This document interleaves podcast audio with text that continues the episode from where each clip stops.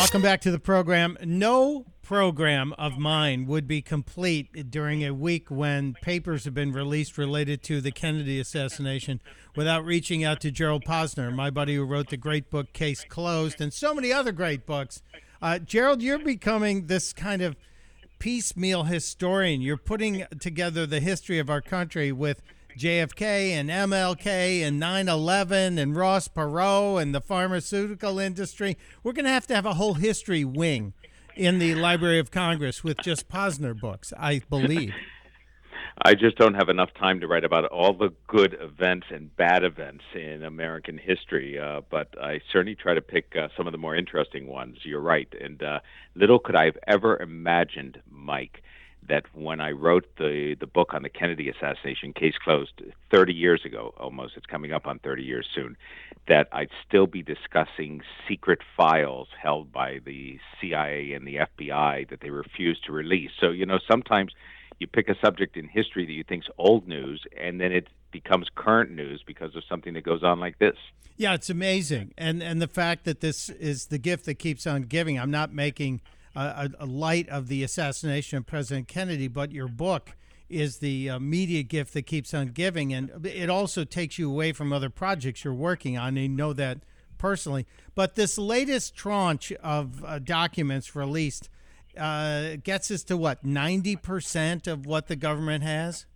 Yeah, over over like 95, 96 percent is out. Um, eh, there are fifteen thousand documents left millions of pages of documents have been released, and so you, and 1500 documents were just released the other day. And so you know people say okay so what are they still holding? I mean i'll tell you one of the things they have nearly 600 documents there that have been withheld in their entirety. They we've never even seen a word of those. Hmm. you tend to think that those would be the most interesting. So you immediately say well that's the stuff i want to see because that has to be the most explosive stuff, not the stuff you've released before that has a couple of sentences redacted and now you're fighting over that. But it turns out that of the nearly 600 documents that haven't been released, almost all of them are tax returns. You'll love this tax every tax return from Oswald of everybody in the Oswald family of his brother they're all withheld. Everybody in Jack Ruby the fellow who killed Oswald 2 days later and everybody in the Ruby family they're all withheld. One of Ruby's attorney's tax uh, returns are withheld. Every company Oswald worked for they're withheld because when they passed the law uh, 25 years ago to release all the JFK files they exempted tax records. So people think we're going to find out like who killed the president they don't know that a lot of the stuff held back is just you know interesting but not that relevant to what happened on that day when Kennedy was killed. I find it amazing, astounding, jaw dropping. We're probably going to get Trump's tax returns before we get Oswald's. It, it, that is really an unbelievable commentary. You're absolutely right to think that, that you know, and and also, I mean, if you think about this in terms of politics or that, uh, I mean, here are intelligence agencies like the CIA, who's holding about 90% of the documents withheld, or because the CIA is still objecting to them disclosing some source or that. But these are intelligence agencies that leak confidential information whenever they want to. When you know the, the so-called, you know, uh, the, when Trump was running for office and they had the so-called dossier out, you had intelligence and former heads of the CIA on uh, building up the credibility of it and leaking information and everything else. But here they are fighting to withhold information that's nearly 60 years old. So it, it's a strange contradiction. Yeah, it's amazing to me. Uh, we're talking with Gerald Posner, my friend, author of so many great books, but this one, Case Closed, about the Kennedy assassination. If you haven't read it, you should. Gerald, among the documents released, I keep hearing whispers that we were told the CIA was warned about the attempt on the president's life. Was it from Australia, Australian officials? Yeah, no, so this is great. So there was a report, there's a document that came out that said that Australian officials had gotten an early heads up that Kennedy was going to be killed. It turns out that that document, uh, the, the story of that had actually been released nearly 15 years ago, although there was some new information in the unredacted version that came out. But it was picked up as though it was totally new. Um, there was also a story that the, the British intelligence had picked up the fact that somebody called a reporter in Britain and said, by the way, call the American embassy later today. There's going to be big news about the president. That's the day he was killed. That was also picked up as a new story, but it's an old story that's been out there for a long time. Even the New York Post, the Daily Mail, the Sun, and a number of other papers fell for a document that said that Oswald had been in contact with a Russian KGB agent a month before the assassination. That seemed like big news, but actually, that uh, document had been released in 1998. The story is old. Uh, so the problem in these release of documents is that I'm into the weeds on the case, and you know, researchers on the case are. I understand that, but most people who cover it nowadays, reporters, weren't even born when Kennedy was killed. The reporters who do cover the story don't know the details of the case. So when the National Archives puts out a document, they don't know if it's just part of a document that's been withheld before or if it's all news. They don't go back and search the old stuff because it's very hard to find. The archives doesn't make it very easy, and so as a result, we get a lot of old news recycled as new news. Ah, it it feels that way, and that explains a lot. You know, you said uh, most of these people covering it weren't alive when Kennedy was born. They weren't alive when your book came out, Gerald. There's a lot of these people. That, that, that is true. I keep thinking, uh, you know, oh my God, they weren't alive during Kennedy's time. They weren't alive even then. And and even going back to watch Oliver Stone's film JFK, you know, great film, lousy history.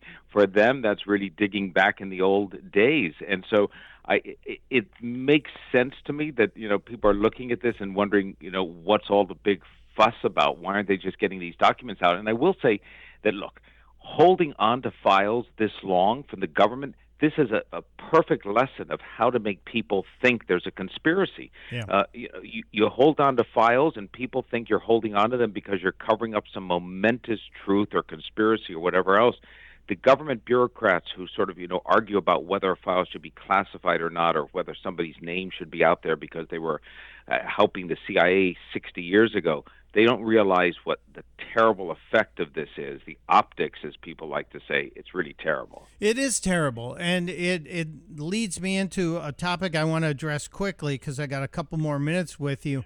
Um, and and this this hiding of information takes me to the story of why we're not going to be able to get the complete information about the reactions to the vaccines for 75 years that the the uh, details on people who got vaccinated for COVID and any adverse reactions they had are going to be held up for up to possibly 75 years, which is ridiculous to me.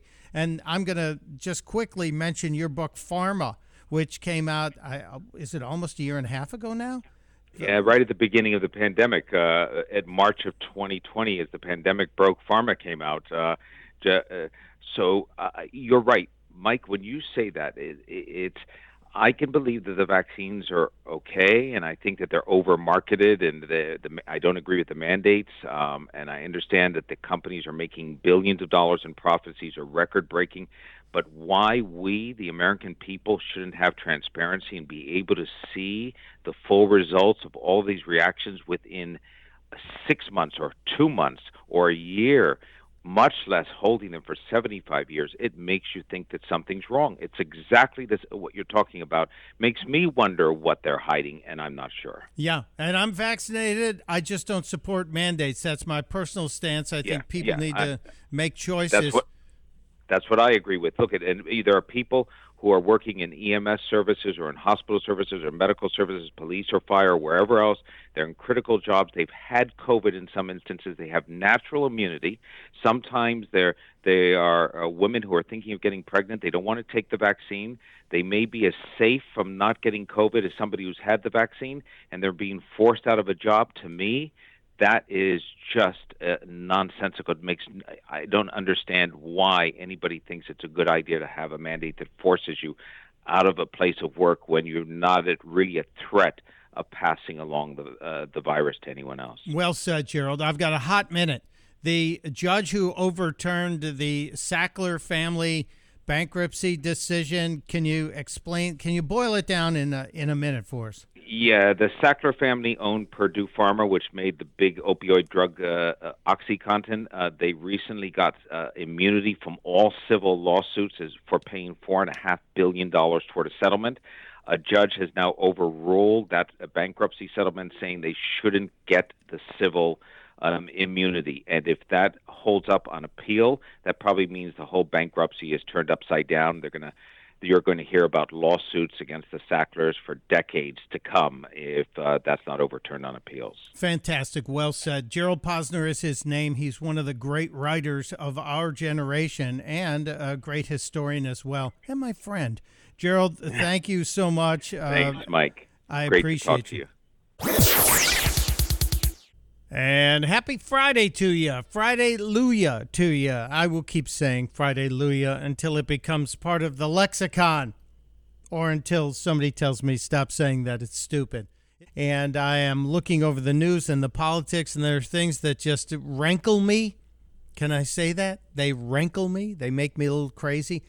If you've listened to the show, you know I'm a First Amendment fan. I believe everybody should be allowed to say whatever they would like as long as you understand the consequences of what you are saying, and especially you need to be aware of where you are saying it, you don't run into a kindergarten and start spouting filthy things.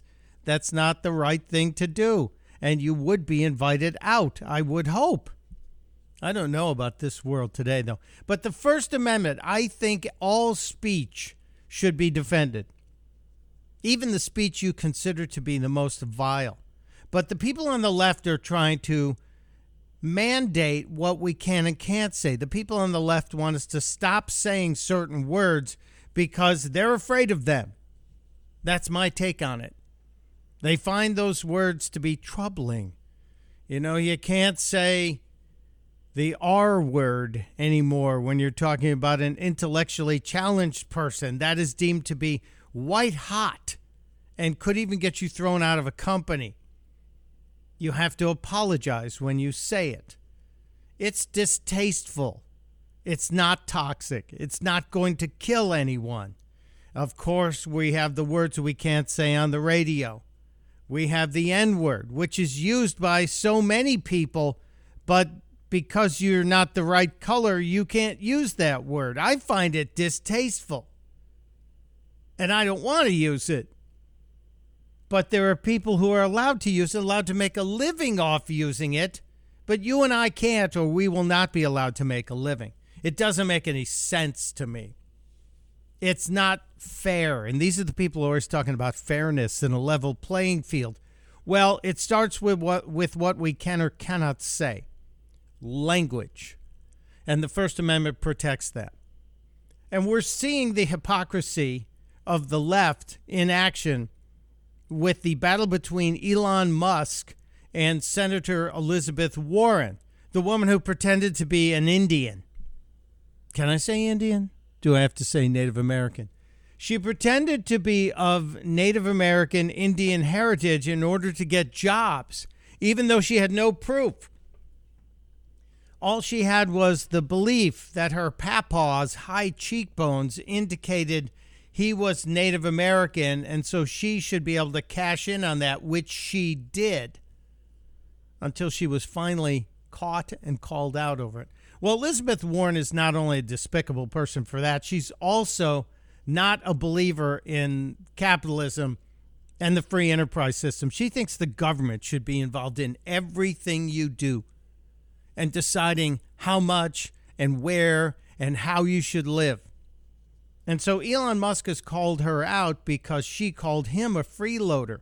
The government offered subsidies to companies that would build these electric vehicles. Musk jumped on it and created his Tesla Motor Company, which is phenomenally successful. Fantastically successful. It's made him one of the richest men in the world, if not the richest man. And Elizabeth Warren called him a freeloader, and he fired back at her and he pointed out the hypocrisy of this woman. He showed videos of her getting off a private jet. He talked about how much she did or did not pay in taxes compared to the fact that he will pay $15 billion this year in taxes. Elon Musk is relentless and he's clever and he's brilliant. And Elizabeth Warren is no match for him. So the left is having to jump to Elizabeth Warren's defense. And they are. They absolutely are. A couple days ago, Elon Musk tweeted that uh, Elizabeth Warren was Senator Karen. And I just learned yesterday that the word Karen is racist. Did you know it? I did not. I did not know calling someone a Karen was racist. I thought it was just an insult because you thought they were kind of a, a jerk, an officious whistle and clipboard carrying rule enforcer. Well, Joy Reid decided that Karen is racist and talked about it on her show. Elon wasn't happy, so he did what he always did and stomped his little feet and insulted Senator Warren, calling her an angry mom and referring to her as Senator Karen.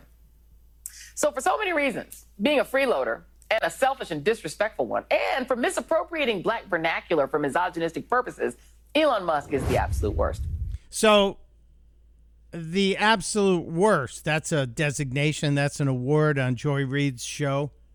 She's appropriating from Keith Olbermann, who used to be on MSNBC, Crazy Keith Olbermann, ranting Crazy Keith Olbermann, who used to award the worst person in the world every night on his show. So now she's got the absolute worst.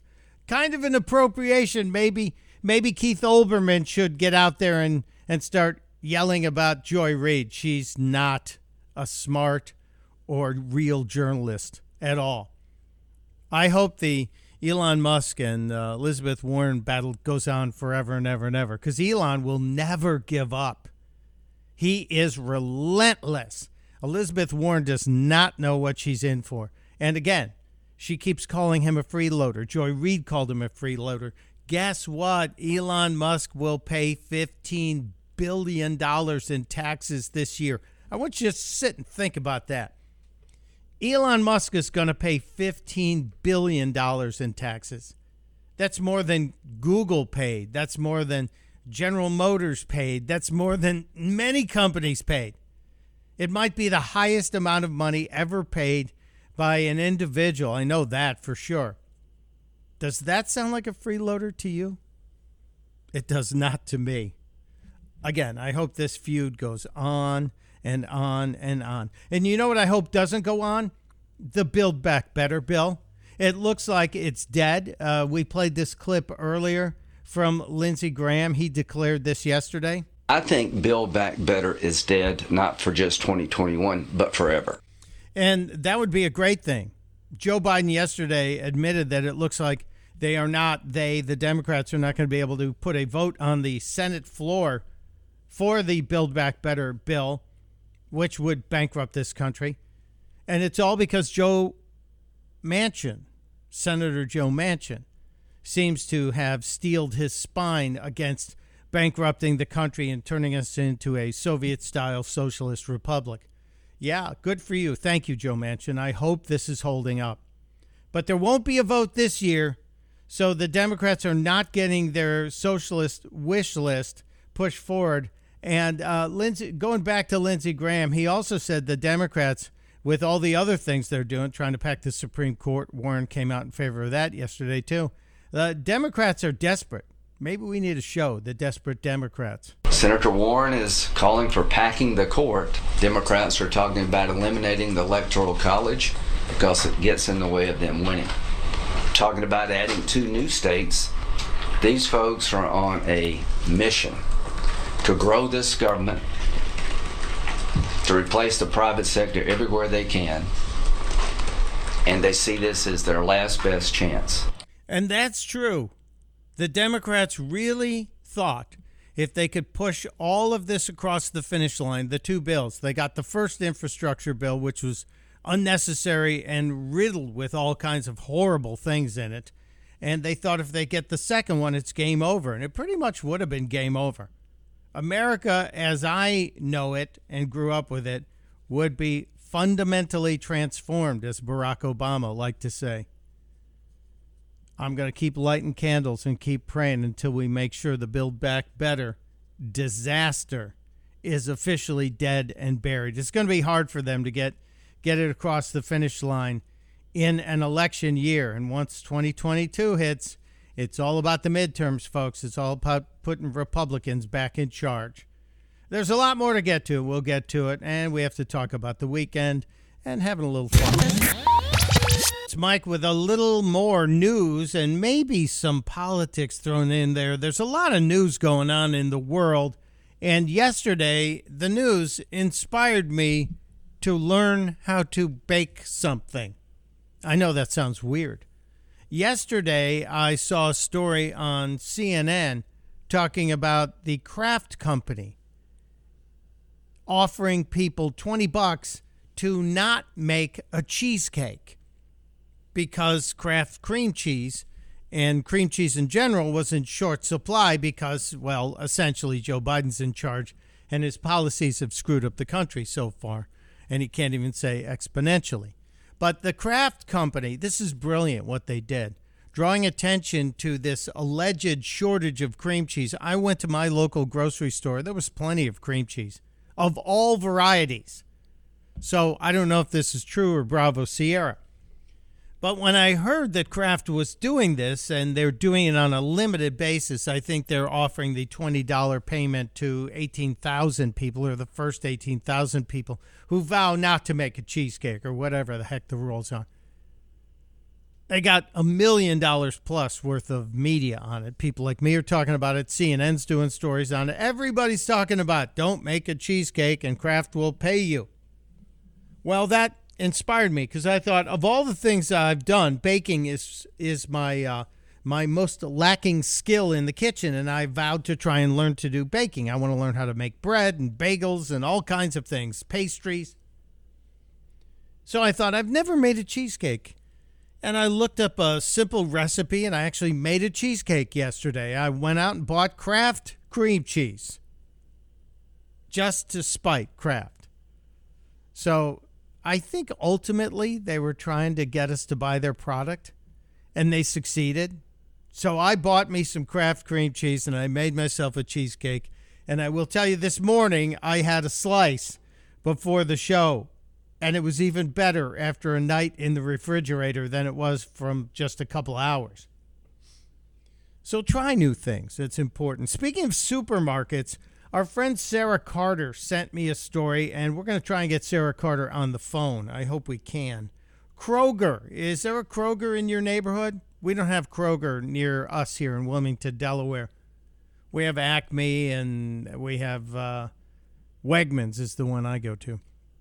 And, but Kroger, biggest supermarket, traditional grocery store in the country, they have almost a half a million employees. Kroger has decided they are adding a monthly surcharge to unvaccinated workers if um, if they want to stay employed without being vaccinated. So if you work for Kroger and you're one of the nearly half million workers in Kroger's stable, uh, you have to get vaccinated or it's going to cost you 50 bucks a month, a monthly health insurance surcharge will be leveled on those people, but it's only on the non-union workers. It's only the the non-union workers, people who have not joined a union, which is kind of discriminatory to me. So Kroger, no thanks. They say, well, we are offering $100 to anyone who wants to get vaccinated. What about people who don't? Whatever happened to free will and free choice in this country? Just amazing to me, astounding to me. There's another thing that's got me ticked off. Out in California, parents are standing up like the way they did in Virginia. Virginia, I think, was the uh, pivot point in 2021 we saw the change of power in Virginia. The governor did not get, uh, a Democrat governor did not get elected. We have a first time Republican governor, Glenn Youngkin, who is going to be the governor of Virginia.